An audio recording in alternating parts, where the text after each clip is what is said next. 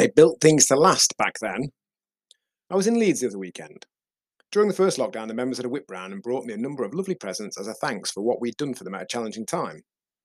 Amongst other things was two nights in a hotel in Leeds and a meal at the restaurant Fazenda. It's taking us getting on for two years to be able to go stroke fit it in. We had a lovely weekend. Amongst other things we checked out whilst there was Kirkstall Abbey, the ruin of, you guessed it, an abbey to the northwest of the city centre. It was pretty cool. I do quite like a quick explore around really old buildings from time to time. There's one thing I can guarantee you'll overhear when looking around such places. I've given it away in the blog title, I know. They built things to last back then. Always someone or more who says it, which I get. It's pretty impressive that it's been there for several hundred years. But let's be honest, most buildings from back then haven't lasted. Most buildings made at the time weren't much more than wooden huts.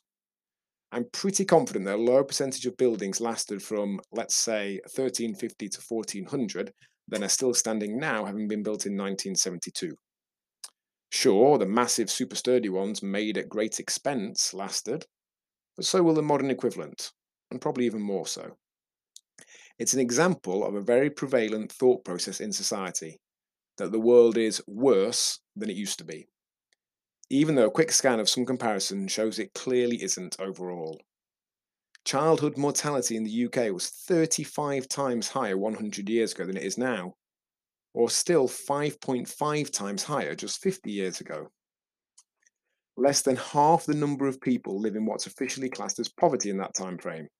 Globally, a much, much bigger drop. Pay inequalities are at their lowest ever, and there are countless other stats that show how much better life is compared to only a few generations ago. None of this means that we should settle where we are, that there still isn't work to be done, that the current situation is okay, but it does bring into question the mindset of things getting worse, which is usually underpinned by a taking for granted of what we do have the human brain is very good at instantly forgetting the majority of the day or week that goes as expected, concentrating more on the relatively small bit that didn't go as we'd ideally have liked. Of acclimatizing to the improvements in our life like settling into a hot bath. The good bits soon becoming our new normal. The gap between where we are and where we'd like to be never shrinking. Always moving the targets, like an horizon that we'll never reach.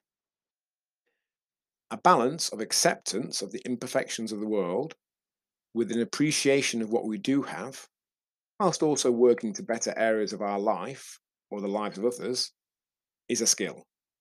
And as with all skills, we get better at it with practice. Much love, John. I used to live on a different Kirkstall Road. P.S. You want proven help with a money back guarantee on making some positive changes? Reply with info and we'll let you know how we can do that.